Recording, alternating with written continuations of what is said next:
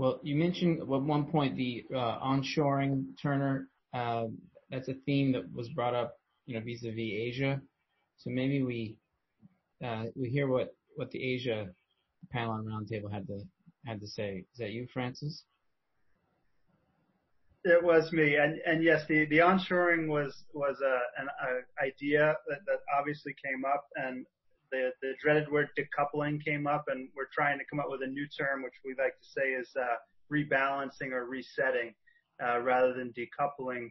Um, mainly because decoupling is is probably unrealistic for two reasons. Um, both Andy and Chris uh, presented a strong case for maintaining engagement for the business opportunities, both from a sourcing but mostly from a market demand perspective and the attractiveness of the Chinese consumer. Um, a big part of our conversation was about Hong Kong, the relative importance of Hong Kong in terms of a capital market. Uh, basically, the consensus opinion was that the capital market will probably thrive. Uh, the political environment is a bit of a disaster, and that's primarily a problem for the local Hong Kong people, and that private wealth management will more than likely uh, is already moving, uh, and that includes family offices, is already moving to to Singapore. Um, those are the those are the sort of main themes that we covered. Um, that um, I'll stop there.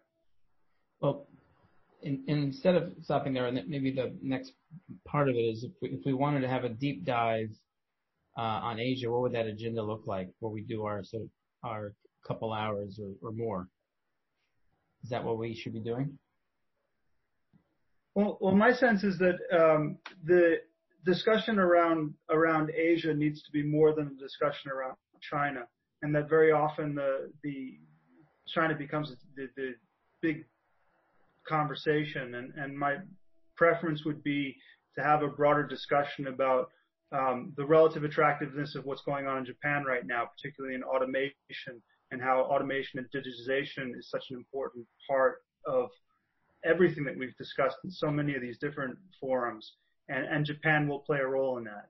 Um, the the importance of Singapore uh, in terms of um, digital currencies, in terms of innovation, uh, in terms of a role model for for what China may become. Uh, and then the nuance of what is happening around the rest of Asia, uh, particularly Southeast Asia. How is Vietnam growth different than Cambodia, Bangladesh? You know, what's the likelihood of India and Pakistan actually go to war? I think having a nuanced discussion would be would be very helpful.